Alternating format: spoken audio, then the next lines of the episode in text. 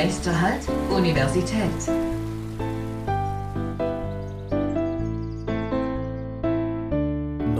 Podcast. Hallo, liebe Zuhörerinnen und Zuhörer. Mein Name ist Jamie Lee und heute besprechen wir mal wieder ein eher aktuelles Thema in unserer Kategorie Bildung und Politik, nämlich Populismus. Das ist ein Wort, mit dem wir alle irgendwie etwas anfangen können, aber wenn wir dann vor die Frage gestellt werden, was genau das eigentlich ist, können wir das vielleicht auch nicht immer so konkret beantworten und definieren. Deswegen freue ich mich besonders heute, unseren Gast vorzustellen, nämlich Frau Dr. Andrea Leilach-Henrich, die sich bereit erklärt hat, uns mehr über das Thema Populismus allgemein und dem Unterschied zwischen Populismus in Demokratien und Autokratien zu berichten. Frau Leilach forscht unter anderem, welche Bedeutung soziale Identitäten wie das Geschlecht, die Hautfarbe oder die kulturelle Identität für unser Selbstverständnis als politisch Denkende und Handelnde haben kann. Aber sie beschäftigt sich auch mit dem Themengebiet des Populismus und Propaganda im Rahmen der Demokratie. Vielen Dank, Frau Leilach, dass Sie jetzt heute sich die Zeit genommen haben. Und ähm, vielleicht möchten Sie noch ein paar Worte zu sich sagen. Ähm, Ja, sehr, ich freue mich sehr, dass ich hier sein kann. Ähm, vielleicht, ja, sage ich etwas zu äh, meinen Hintergründen. Also meine Hintergründe sind, liegen in der, im Bereich der Philosophie und äh, in der politischen Theorie und diese beiden Aspekte verknüpfe ich eben tatsächlich auch in meiner Forschung und insbesondere, wenn ich über Populismus, Propaganda und diese Dinge nachdenke. In Ordnung. Ja, vielleicht zuerst mal zum Anfang für alle, die vielleicht noch weniger mit dem Begriff anfangen, als, anfangen können als wir, gibt es denn eine einheitliche Definition für Populismus? Und vielleicht auch, warum ist der gar nicht so einfach zu definieren? Wie viele dieser theoretischen Begriffe ist auch Populismus ein sehr umstrittener Begriff. Das heißt, wenn man sich auf die Suche nach einer einheitlichen Definition begibt, dann wird man häufig enttäuscht.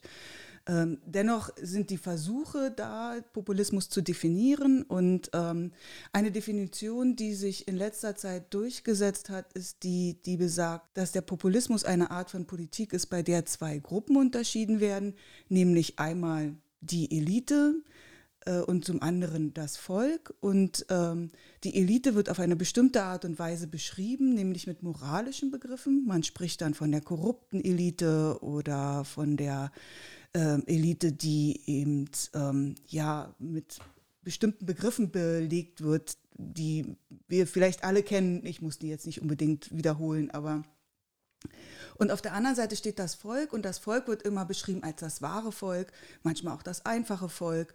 Und die Idee ist, dass die Elite das Volk nicht mehr vertritt. Ähm, und diese zwei Gruppen ähm, sind wichtig für das, für das Verstehen des Populismus, weil der Populist dann von sich behauptet, dass er das Volk vertritt und dass er die Sprache des Volkes spricht, dass er die Stimme des Volkes äh, ist gegen die Elite, die ähm, eben das Volk nicht mehr hören kann, weil sie so abgehoben ist. Das ist eine Definition. Wichtig ist dabei, dass ähm, diese zwei Gruppen in gewisser Weise hermetisch sind. Das heißt, dass das Volk nicht weiter unterschieden wird in verschiedene Strömungen, Meinungen, Gruppen und so weiter. Und auch für die Elite oder für die für die da oben oder wie auch immer man diese Gruppe bezeichnen wird, äh, nicht in Anspruch genommen wird, dass es dort unterschiedliche Meinungen und Ansätze gibt, sondern diese zwei Gruppen stehen sich in gewisser Weise unversöhnlich gegenüber und man nennt das dann auch mit einem griechischen Begriff ein manichäisches Weltbild. Ja.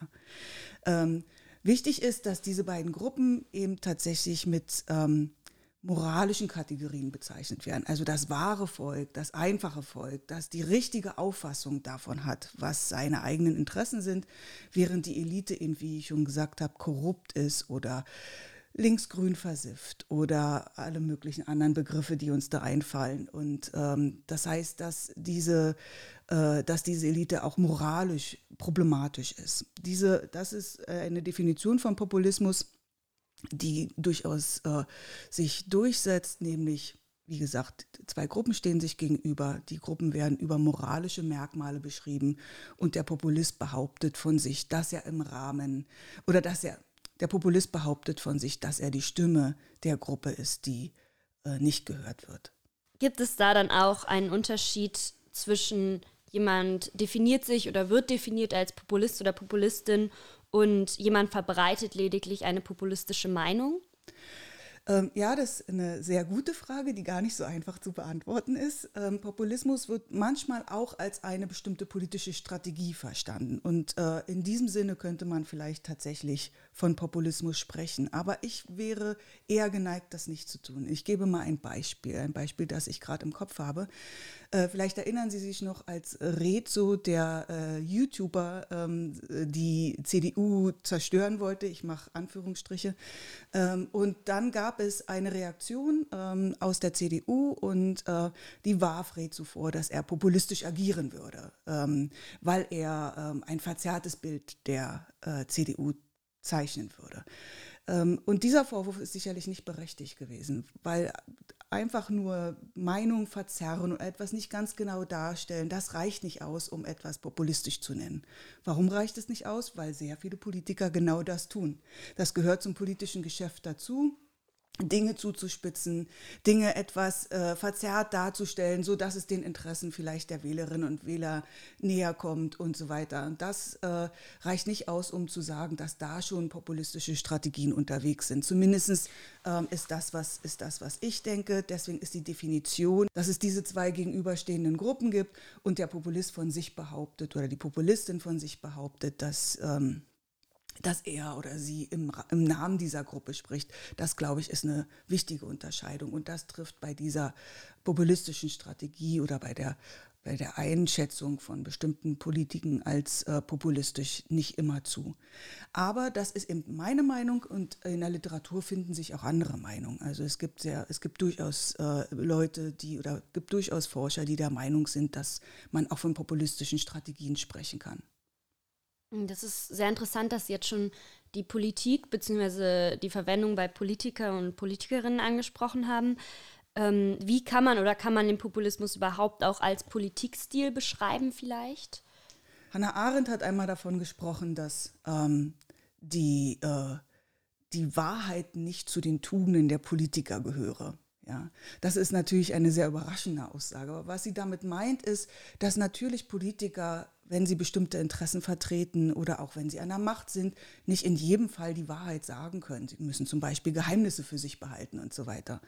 Ähm, und das ist einfach eine so komplexe Gemengelage, dass es sehr schwierig würde, da äh, einen populistischen Politikstil äh, äh, zu unterscheiden von, von, von dieser Art, von, von was man für sich behält, auf was man sich dann wirklich bezieht und so weiter. Aber natürlich, wenn man Populist ist, das heißt, wenn man diese Unterscheidung zwischen Volk und Elite äh, zu seiner, äh, zur, zur, Grundlage seiner Politik macht äh, und dementsprechend spricht, dann ist das auch ein bestimmter, äh, ein bestimmter Stil. Das würde ich schon sagen.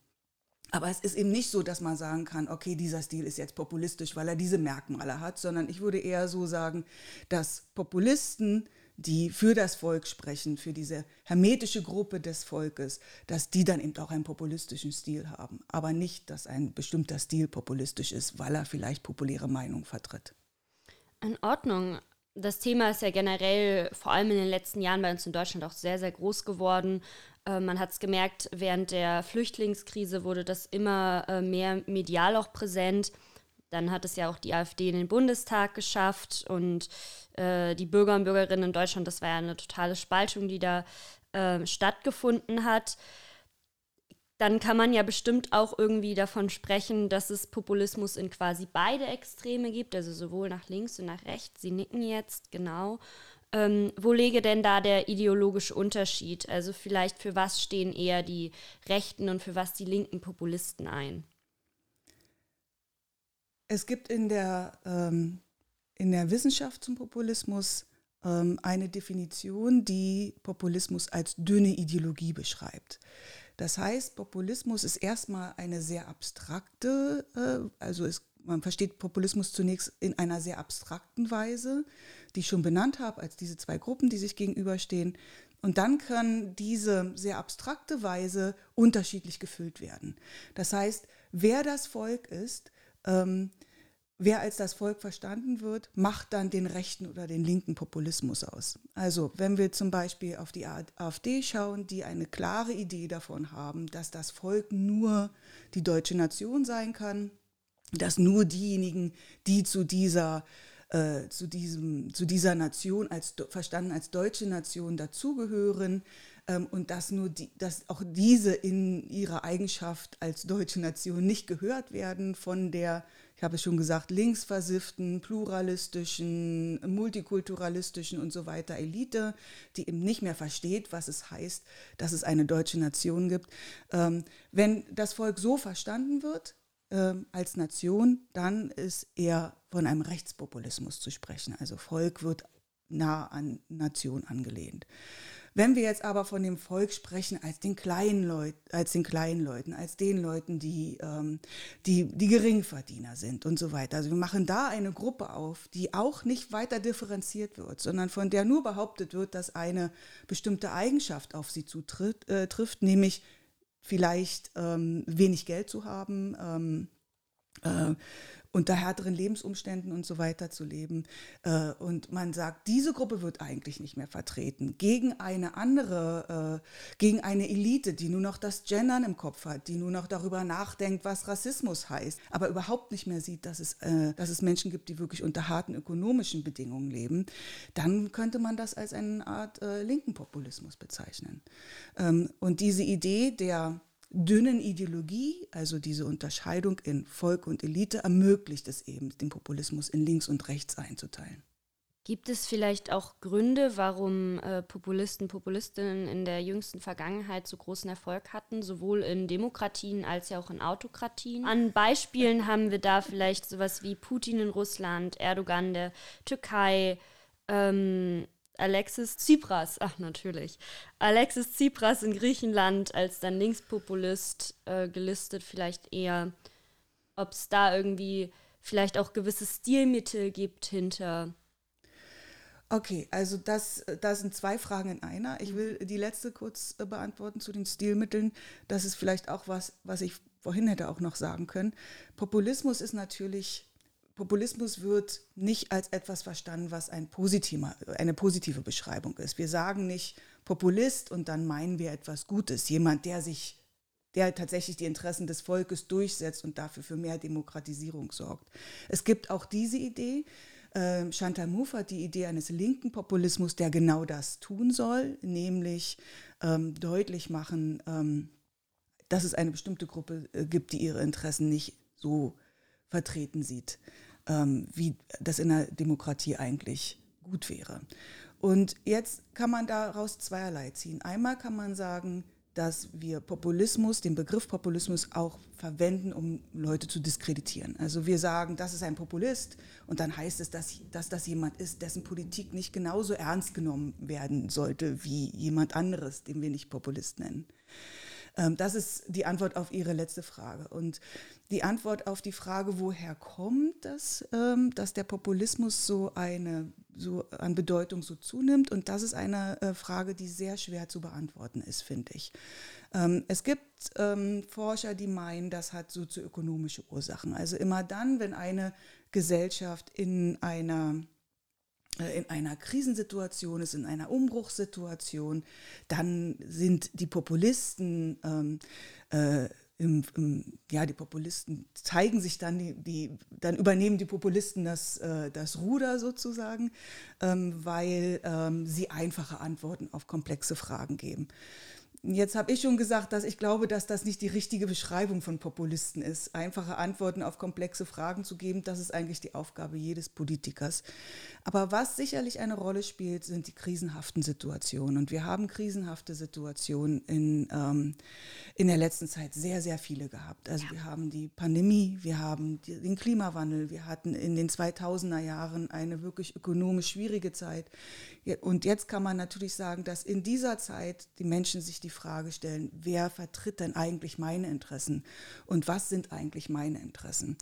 Sodass ich eigentlich dazu neige zu antworten, dass ähm, Populisten tatsächlich ähm, dann auftreten, wenn Repräsentation in Frage gestellt wird, wenn Menschen sich nicht mehr vertreten fühlen mit ihren eigenen Interessen, wenn sie das Gefühl haben, ihre Stimme ist nicht genauso viel wert wie die Stimme von anderen, dann kommen Populisten und nutzen das aus. Das heißt, es ist zunächst einmal eine sehr demokratische Art und Weise, äh, über die Dinge nachzudenken, nämlich zu sagen, wir haben hier möglicherweise eine Repräsentationslücke, wir haben hier Menschen, die sich nicht vertreten äh, wollen, äh, fühlen.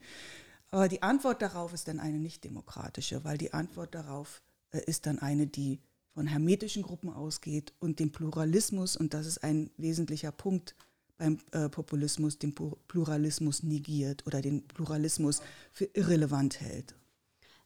Würde das dann bedeuten, das frage ich mich jetzt tatsächlich, weil Sie jetzt ja viel äh, von dem Unterschied dann in der Demokratie gesprochen haben, wie sich das dann aber ins vielleicht nicht demokratische verlagert, ähm, aber eben in einer solchen, also in einer Demokratie beginnt vielleicht. Wo ist dann das Ganze erfolgreicher? Wo ist Populismus erfolgreicher? In einer Demokratie oder kann das auch in Autokratien genauso erfolgreich sein? Also meine Ad-hoc-Antwort wäre folgende. Populismus ist ein demokratisches Phänomen. Also Populismus entsteht, ähm, wenn es äh, Schwierigkeiten mit der Repräsentation gibt, wenn es äh, schwierig, wenn Repräsentationslücken auftauchen. Ohne Demokratie gibt es keinen Populismus. Und dann gibt es diese Verhärtung dieser zwei Gruppen und diese Negierung oder Zurückweisung des Pluralismus. Insofern ähm, ist es, ähm, ist es äh, das erstmal das erst sagen, es ist ein demokratisches ähm, Phänomen. Jetzt können natürlich Demokratien auch unterschiedlich aussehen. Und ich würde dann eher dazu neigen zu sagen, dass ähm, Demokratien, die sich in Richtung Autokratie entwickeln, dass dort der Populismus einfach sehr viel mehr Chancen hat mit dieser Idee der zwei Gruppen. Ähm, und wenn der Populist dann sagt, ich vertrete euch, ähm, ihr, ich spreche mit eurer Stimme und dann den Pluralismus weiter zurückweist und, und sagt, aber diese Stimme ähm, ist die Stimme von einem Volk, das genau diese Eigenschaften hat und keine weiteren anderen Eigenschaften haben kann, dann kann der Populismus in den, äh, in den äh, Autoritarismus auslaufen. So würde ich es beschreiben. Ja? Weil die Idee natürlich ist, dass also wenn wir ein Volk auf eine bestimmte Art und Weise verstehen, zum Beispiel als äh, weiß wie deutsche Nation, ja, dann äh, funktioniert das über Ausschlüsse. Also wir schließen sehr, sehr viele Menschen aus. Ähm, und äh, und die Idee ist, dass das im Autoritarismus dann zu, einem, zu einer Art Staatshandeln werden kann, zu, äh, wenn die Macht entsprechend gegeben ist, ähm, sodass ich nicht davon sprechen würde, dass es einfacher ist, im, äh, im, äh, in autoritären Staaten Populist zu sein, sondern eher, dass der Populismus dahin führen kann, dass eine Demokratie sich in die autoritäre Richtung entwickelt. Ja, okay. Das bringt mich ein bisschen zurück zu den Stilmitteln tatsächlich, weil ich da dann auch dran denke, wieder an ähm, Zensur und Propaganda, was da sicherlich, Sie nicken schon, ja, was dann sicherlich auch immer so ein Stilmittel ist von so Populisten und Populistinnen. Also ähnlich wie Populismus ist auch Propaganda natürlich ein, äh, ein Begriff, der in der Wissenschaft umstritten ist. Ähm, man kann, wenn wir an Propaganda denken, denken wir häufig so an die Propaganda des Dritten Reiches. Aber natürlich gibt es auch Propaganda in Demokratien. Und eine Theorie, wie Propaganda in Theorien funktioniert, ähm, Jason Stanley hat ein Buch darüber geschrieben, besagt, dass äh, Propaganda in Demokratien äh, demokratische Werte benutzt, über demokratische Werte spricht, gleichzeitig aber diese demokratischen Werte aushöhlt. Ähm, und in dieser Weise kann man natürlich von einem Populisten auch äh, sprechen als jemand, der Propaganda verwendet, weil er von sich behauptet, für eine größere, ein, ein größeres Gehörtwerden einer bestimmten Gruppe zu sprechen, ähm, das aber tut in der Zurückweisung des Pluralismus und durch den Ausschluss von anderen. Ja, also, äh, und das können wir auch sowohl, sowohl auf der linken als auch auf der rechten Seite sehen. Ja, also, ähm, ich würde denken, Sarah Wagenknecht hat auch starke populistische Tendenzen, weil sie genau das macht. Sie sagt, es gibt eine bestimmte Gruppe, die wird nicht gehört. Das sind die Gruppe der schlechter Verdienenden, das sind die Gruppe der alleinerziehenden Mütter. Und diese Gruppe grenzt sich stark ab von denjenigen, denen Rassismus wichtig ist, denen äh, Feminismus wichtig ist. Und sie sagt, das ist alles einfach nur ähm, Glasur und das eigentliche Problem wird darunter nicht wahrgenommen.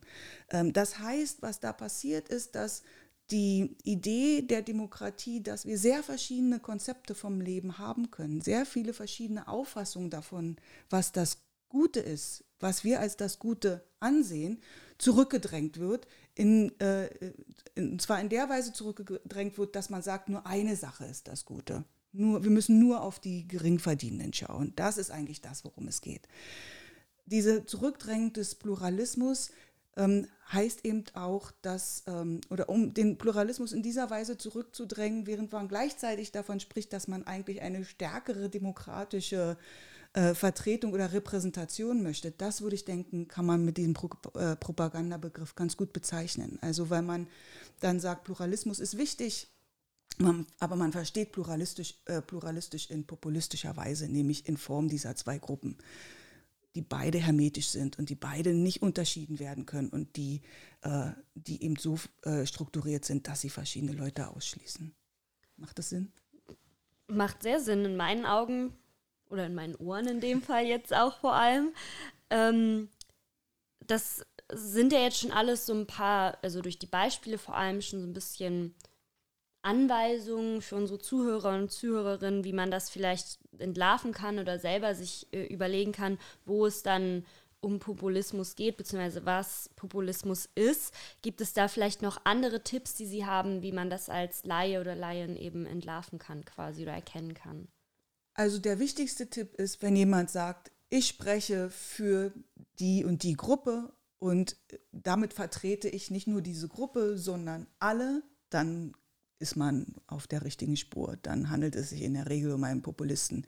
Wenn der Populist dann zudem noch sagt, ich vertrete diese Gruppe, weil die die Wahrheit sagen, weil die genau richtig liegen mit dem, was sie wollen, während alle anderen, ja, wie auch immer die Elite dann spezifiziert ist, ob es die Medien sind, ob es die Politiker sind, ob es die Konzerne sind, alle anderen überhaupt nicht in der Lage sind, das Wahre zu erkennen oder das Wahre zu sagen, dann ist man noch mehr auf der, auf der Spur dessen, was Populismus bedeutet. Es geht immer um diese Gruppen und es geht darum, dass diese Gruppen moralisch ähm, gekennzeichnet werden als die einen, die ähm, eben moralisch gut sind und die anderen, die moralisch schlecht sind. Und es geht immer um diese Idee des Ausschlusses. Ja? Also wer zu der Gruppe gehört, das definiert der Populist und da dürfen eben keine, äh, da dürfen eben keine anderen Leute mit rein. Und Leute, die andere Ideen davon haben, wie sie leben wollen, die werden dann eben tatsächlich ausgegliedert. Vielen Dank. Ich hätte noch äh, eine abschließende Frage beziehungsweise ein abschließendes kleines Themengebiet, Gebiet, was wir vorhin auch schon angesprochen haben, so ein bisschen, beziehungsweise Sie angesprochen haben, nämlich die ganze derzeitige politische Weltsituation.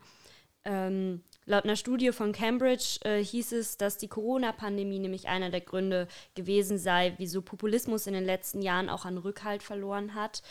Ähm, da stellt sich dann natürlich die Frage jetzt vor allem in Bezug zwischen Russland und der Ukraine bzw. Putins Krieg, ob das vielleicht ein weiterer Rückschlag ist oder eben äh, das Gegenteil vielleicht auch. Wie schätzen Sie das ein? In Bezug auf Populismus, also genau. in Bezug auf das Erstarken des Populismus? Ja, genau. Und auch vielleicht für oder gegen eine dadurch bestärkte oder geschwächte Demokratie. Also wenn wir Putin uns anschauen und, und Russland, dann gibt es ja starke Zweifel daran, dass wir da tatsächlich demokratische Strukturen vorfinden. Und ich hatte ja schon gesagt, Populismus ist eigentlich ein demokratisches Phänomen. Ja. Insofern wäre es eigentlich eine, ja, eine, äh, eine eine fehlerhafte Bezeichnung, wenn wir sagen würden, Putin ist ein Populist, ja, äh, äh, also weil Populismus eben tatsächlich an die Demokratie gebunden ist. Ich würde gar nicht sagen, dass der Populismus äh, auf dem Rückzug ist, weil wir gerade in der Pandemiezeit doch stark festgestellt haben, dass es diese, dass es diese Unterscheidung in verschiedene Gruppen gibt. Ne? Da, gibt's die, da gibt es die eine Gruppe, die eben mit den Pandemiemaßnahmen mitläuft und dann gibt es eine andere Gruppe, die ganz stark dagegen ist. Und natürlich gibt es auch jemand ähm, oder ähm, es gibt äh, Bewegungen, die dann für sich in Anspruch nehmen, dass sie für diese nicht gehörte Gruppe sprechen. Und das sind sind eigentlich ziemlich klare Zeichen dafür, dass wir äh, hier auch populistische Strömungen haben. Aber vielleicht kann ich an der Stelle doch mal, ähm, noch mal was Grundsätzliches sagen zu der Frage, ob Populismus jetzt was Schlechtes ist oder ob Populismus was Gutes ist. Ja, auch da haben wir ja die unterschiedlichen Ideen. Also Chantal Mouffe, die meint, wir sollten für einen linken Populismus streiten, meint natürlich, dass der Populismus etwas Gutes ist, weil er eben ein demokratisches Mittel sein kann, auf Repräsentationslücken hinzuweisen. Während wenn wir über Populismus so im Alltag sprechen, dann haben wir eher das Gefühl, dass es was Schlechtes ist. Und nicht umsonst wird ja der Populismusbegriff auch verwendet, um Leute zu diskreditieren, wie das Beispiel CDU und Rezo ja deutlich macht. Also das ist eine populistische Art und Weise zu sprechen, sagt die CDU in Bezug auf Rezo äh, und will damit eigentlich deutlich machen, dass das jemand ist, den man nicht hören muss oder dem man nicht zustimmen muss und so weiter. Ähm, und ich glaube, dass der Populismus genau in diesem Spielraum sich auch ab, äh, befindet. Also dass er, äh, dass er demokratiegefährdend sein kann, wenn er, den, wenn er den Pluralismus eindeutig zurückdrängt und diese zwei Gruppen stark verhärtet. Dass aber natürlich der Populismus auch auf diese Repräsentationsmenge hinweisen kann, dass man sagen kann, hier gibt es Leute, die sich nicht vertreten fühlen. Und wenn ein Populist meint, dass er damit Macht gewinnen kann, indem er diese Leute vertritt, dann wird er das tun. Also ähm, insofern weiß ich nicht, was die Studie genau sagt, aber meine Wahrnehmung ist, dass der Populismus uns weiter begleiten wird, dass wir aufmerksam sein müssen auf populistische äh, Strömungen, aufmerksam sein müssen auf populistisches Reden, dass aber der Populismus zur Demokratie dazugehört und wir deswegen nicht fürchten müssen, dass die Demokratie durch den Populismus untergeht, wenn wir gleichzeitig starke pluralistische Bewegungen haben, die ihre eigenen Interessen auch einfordern und somit sich dem Populismus entgegenstellen können. Vielen Dank für das schöne Interview und für die äh, sehr ausführliche Beantwortung dieser teilweise sehr komplexen Fragen. Ich denke, unsere Zuhörer und Zuhörerinnen haben jetzt einen guten Überblick bekommen und auch durch ihre Tipps und natürlich auch vor allem durch äh, die jetzt zuletzt genannte nochmal sehr differenzierte Ansicht darauf, dass es nicht schwarz-weiß ist, wie bei so vielen Dingen, ist das vielleicht für viele sehr hilfreich, in Zukunft mit dem Thema umzugehen. Deswegen vielen Dank für dieses schöne Interview und damit verabschieden wir uns. Sehr gerne und es hat Spaß gemacht, hier zu sein. Tschüss. Tschüss.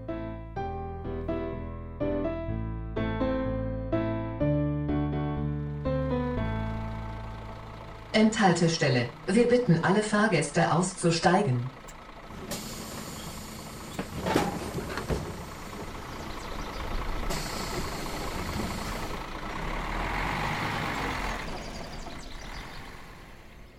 (9b) ist ein Podcast des Kim Lecture Recording im Auftrag der Stufe und des Asters der Universität Konstanz